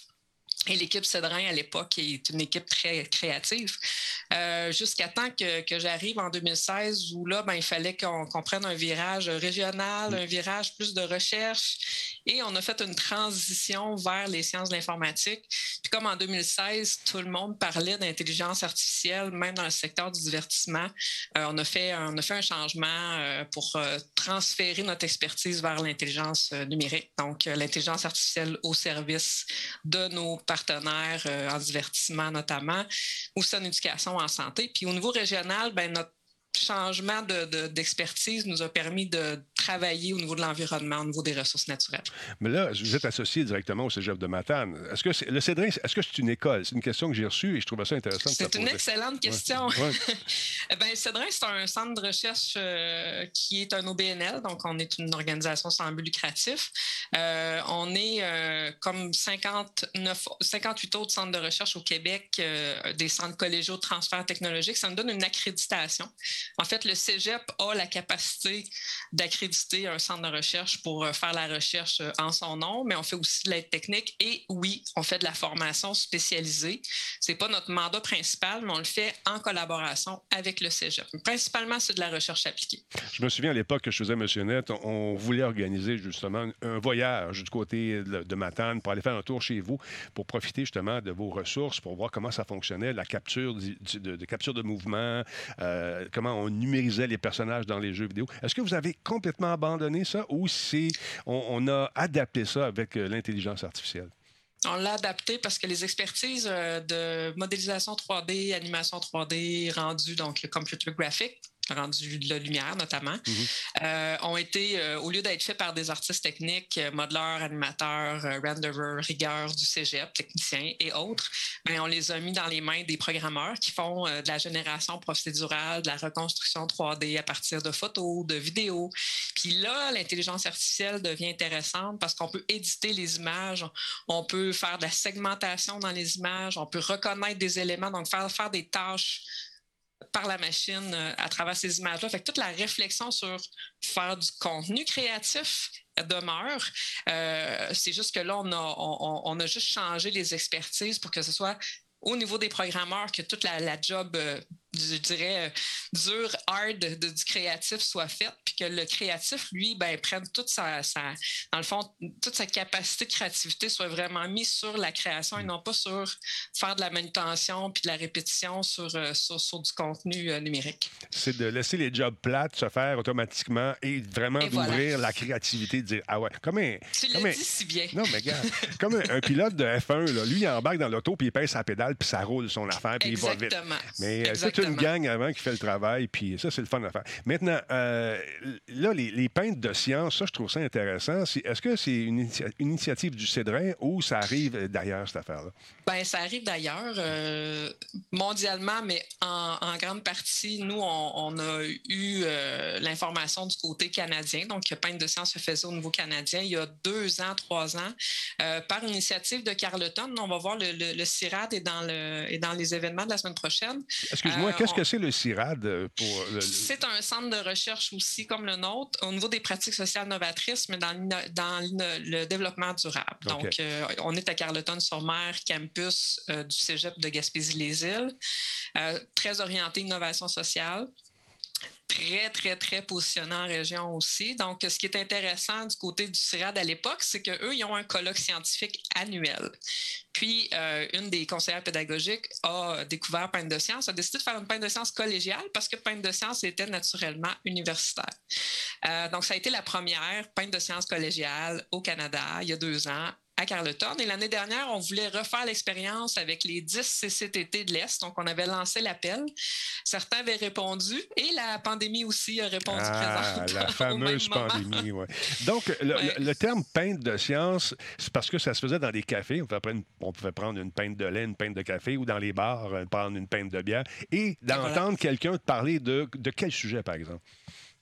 Euh, ben, si on parle des sujets qu'on va avoir euh, la semaine prochaine, parce qu'il y en a, euh, je, faisais la liste cette semaine, puis ah, j'en revenais pas à quel point c'était diversifié. Là. Donc, on va autant parler des cellules photovoltaïques en énergie solaire que de l'utilisation des biomatériaux dans les Fab Labs, de la décomposition des déchets par les micro-organismes ou des projets justement de zéro déchet. du côté de Rivière-du-Loup, ça c'est du côté de Rivière-du-Loup. Du côté de Carleton, on va parler du beau projet Manger notre Saint-Laurent. Mhm. Donc, euh, c'est un projet qui, est super important, qui nous tient à cœur.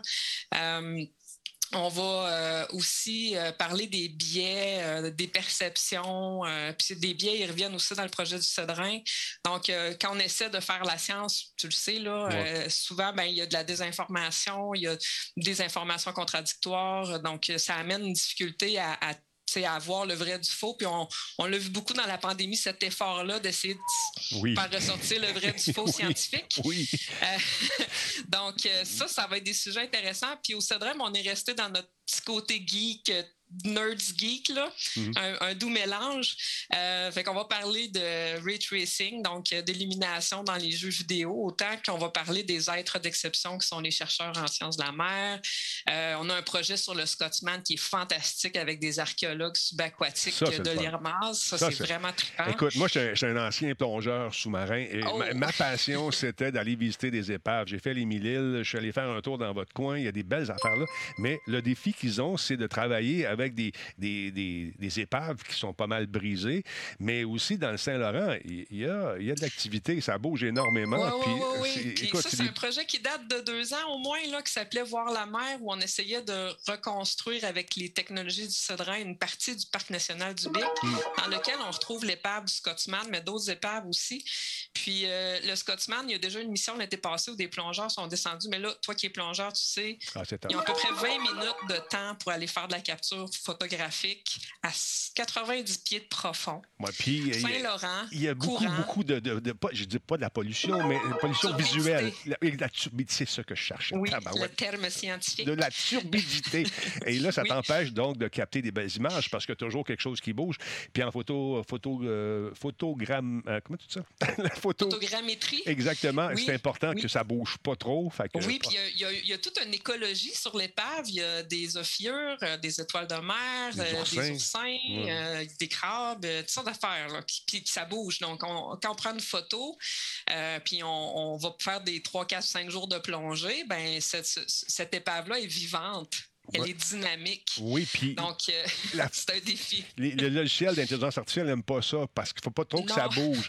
Mais puis en plus, parce qu'il y a des, tu sais qu'il y a des logiciels qui pourraient être utilisés, mais vu qu'on est des scientifiques, on veut avoir euh, euh, des, une prise de vue avec une certaine rigueur scientifique aussi. Tu peux pas créer des affaires qui sont pas là parce que ça existe. On, on a vu il y a des films là, qui sont remis en couleur, il manquait des images, on a rajouté des images avec, mais c'est pas, c'est pas quelque On chose de n'a pas le droit à scientifique. l'interprétation, Ben, voilà. en fait. Il faut observer les faits. C'est ça. Euh, puis euh, là où on a mis un peu d'intelligence artificielle dans, dans ce projet-là, c'est que avant de reconstruire en 3D, donc faire la photogrammétrie du- de l'épave, euh, il y a un, un de nos chercheurs qui est Vaé et Olivier Leclerc qui va être là, peintre de sciences, qui ont travaillé avec des, des modèles d'intelligence artificielle, eux autres qui appellent ça les cycle GAN. Mhm. Ils vont nous expliquer c'est quoi, qui éditent les images automatiquement. Donc, on peut avoir des gros jeux de données d'images, puis aller refaire une pour enlever de la turbidité, changer les couleurs. euh, et là, ben, on, entre dans l'expertise du cédrin euh, vraiment profondément, sans faire de mauvais jeu de mots. Oui, mais c'est passionnant, c'est passionnant. Juste au niveau de l'éclairage dans les jeux vidéo, l'évolution. Tu sais, trois ans là, dans cet univers-là, Ah c'est des siècles, on dirait, d'avancée technologique. C'est fou, ça va tellement vite. Mais là, on est capable d'éclairer ça de façon encore plus naturelle pour pas que, passez-moi l'expression, pour pas que l'éclairage d'une pièce vienne pisser sur le reste de, de tu sais, qui vienne inonder, vienne polluer le reste de la scène. Ouais. C'est- spécial ce que Olivier Terrien Ouais. fait euh, avec les Ça fait quand même euh, deux projets de recherche qu'il fait, puis on est, on est à réfléchir au troisième où il y aura fort probablement de l'IA euh, d'impliquer. Mais euh, moi, moi, il me fascine là, parce que je, je l'ai vu évoluer aussi, puis je vois les, les- Ouais. la veille technologique qui, qui- qui est partagée par l'équipe. Où est-ce que c'est rendu euh, au niveau euh, c'était-tu Grand Theft Auto hier là, je me souviens pas lequel des, euh, des, des grands jeux ont sorti justement la qualité des images c'est rendu d'un photoréalisme à tout casser là puis ce qui est le fun c'est de voir un, un programmeur qui tripe sur la lumière, travailler avec un physicien du Ah, cégep Oui, oui. euh, qui a, lui, sa perception scientifique de, de l'optique. Puis euh, tout le dialogue qui se passe entre les deux, tu sais, je pense que c'est là la magie des centres collégiaux de transfert, c'est d'associer des, des deux grandes disciplines pour, tu sais, là ici c'est le bénéfice des- du divertissement en temps réel, là, Mhm. tout ce qui est euh, du temps réel. Euh, ça, moi, c'est là ma fascination. Puis, tu sais, de formation, je je suis une enseignante, là, donc j'aime la connaissance en partant. Ça me, ça m'alimente énormément. là. Fait que ça vous tente justement de goûter à ces différentes peintes de science parce que Il y a, y y un, th- un thème, c'est les, peintres de science, mais dans chacune des conférences, dans chacune de ces journées-là, il y a des petits, il y a des petits shooters de science Ouais, aussi. c'est Ben, c'est- ben c'est. Hein? une super belle analogie. C'est vraiment un kit de shooter, toutes sortes de couleurs, Ah, toutes ben. sortes de goûts, toutes sortes d'amertume. C'est euh, c'est vraiment. euh, Ah, écoute, c'est passionnant. C'est vraiment passionnant. J'ai fait un petit meeting avec toute la gang cette semaine, puis euh, moi, j'étais parti, je posais des questions, puis le gars, il dit Ouais, mais il faudrait que je fasse ma présentation. Ouais, c'est vrai. Excuse-moi, j'aime ça. Qu'est-ce que tu veux que je te dise? Fait que c'est. euh, les dates, euh, Isabelle, s'il te plaît? C'est quand ça? Oui, donc euh, la semaine prochaine, on a trois dates. Le 18 mai avec euh, le LIO de Rivière-du-Loup qui est en innovation sociale. Le 19 avec le CIRAD à Carleton. Et le 20, on finit la, la- la semaine avec le Cédrin, l'équipe du Cédrin. Cinq belles présentations. On a autour de 13 présentations sur trois soirs. Presque, une- on doit, on doit pas être loin de 20 présentateurs passionnés qui viennent pas juste des CCTT. Là. On a de- de- d'autres partout. De partout. Euh, ça annonce bien pour l'année prochaine. Faisons celle-ci, là, Oui. mais euh, c'est ça, ça, ça annonce très bien. La- L'année prochaine, là, j'aimerais ça être sur place là-bas, puis faire ça avec vous autres. bon, Ça- On va être capable d'y aller à un moment donné, de sortir de cette pandémie-là, ça s'en vient. Fait qu'on va faire Mais, ça mais live. je dois dire, je dois dire qu'à Carleton, ils vont être aux naufrageurs la semaine prochaine, Ah, les wow. chanceux. Ouais.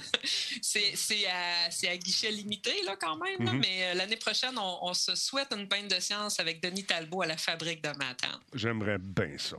Isabelle, Merci. merci beaucoup. Attention à toi et euh, le meilleur des succès dans euh, cette entreprise qu'est le Cédrin, qui est vraiment fantastique. Bravo. Merci beaucoup. Tu feins le monde là-bas. Oui, ma caméra sautait un peu. On a changé le film, c'est réglé. Ça a été fait, donc, euh, vous l'avez vidé un peu plus tôt euh, la semaine passée. Et puis demain, c'est euh, Yann Gon et moi-même qui auront le plaisir d'animer cette peinte de science en prenant une peinte ou deux de Grand Talbot. Et euh, le programme est encore bien, bien, bien, bien le fun. Fait que venez faire un tour. C'est sur la page Facebook du Cédrin.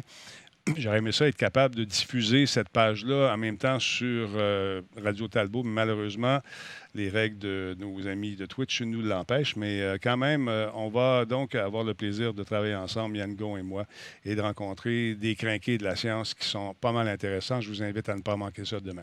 Alors voilà. Merci tout le monde d'avoir été là ce soir. Je tiens à dire un gros merci à Turbo, euh, Turbo Wing QC qui a fait des cadeaux tantôt. Il a, donné un paquet de cadeaux à plein, plein de monde. J'ai vu ça passer. Merci, c'est super apprécié. Vous avez un nouvel ami. Il s'appelle Turbo. Éric Le Rouge, quatrième mois avec nous. Il y a également Rick Rose, 1, 2, 3, qui est avec nous. Et c'est un nouveau sub. Donc, merci beaucoup d'être là. The Forge, sixième mois. Euh, super cool.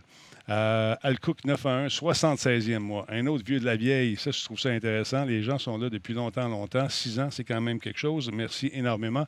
L'enseignant, l'a dit, dixième mois tantôt. Alors, merci d'être là. À Rock Me Free également, Flavius Ursus et euh, tous les nouveaux followers. On est rendu à combien? On est rendu à 26 016. Merci énormément. C'est très apprécié. Alors, voilà. Il y a une nouvelle map euh, qui est parue euh, sur, euh, sur euh, In- In- Insurgency Sandstorm. Ça s'appelle. euh, comment ça s'appelle donc? Je me souviens plus. On va aller voir ça euh, un peu plus tard. Je vais aller prendre une petite bouchée et dans quelques minutes, on va se faire une petite game. Juste aller voir la map, puisque ça a l'air. Je ne l'ai pas vu. Je vais l'essayer. On a, joué brièvement euh, 30 secondes hier. On a installé. Puis finalement, je suis allé me coucher. J'étais trop brûlé. Fait qu'on va se reprendre ce soir. On va le diffuser dans quelques minutes. Alors voilà. Merci encore une fois à tout le monde. Et euh, je tiens à remercier encore une fois mes boys qui sont là comme ça tous les mercredis. C'est super cool. Jardin Chenard avait un petit contrat ce soir, donc il ne va pas être là. Mais il sera de retour la prochaine fois. Salut tout le monde. Portez-vous bien. À demain. Ouais, c'est Exodus, mais c'est pas ça le nom de la map. La map, euh, c'est. Comment qu'elle s'appelle? Ça se passe dans un espèce de, marché. On va aller voir ça dans quelques instants, mon beau euh, Disturb. On regarde ça. Hey, merci encore. Bonne soirée tout le monde. Merci à mes nombreux commanditaires. Un merci spécial à Intel et à Voice Me Up. Les déménagements s'en viennent. Pensez à Voice Me Up. Ils sont pas chers. Tu déménages, en prenant un petit simplement, bien sûr. Ça fait du bien, c'est désaltérant. Et tu trouves la force. Par-en à Kobu qui a organisé ton déménagement. Ils sont vraiment sharp, ils sont sur la coche, mes amis. Puis après ça, tu prends un catapulte puis tu viens écouter du rock en regardant les gens qui s'amusent à faire des jeux vidéo. Ça s'en vient, ça. On vous en reparle. Faut que je le piton. C'est comme à la radio, hein? vous ne me voyez pas. Hein? C'est le fun. Je suis tout nu. Bye.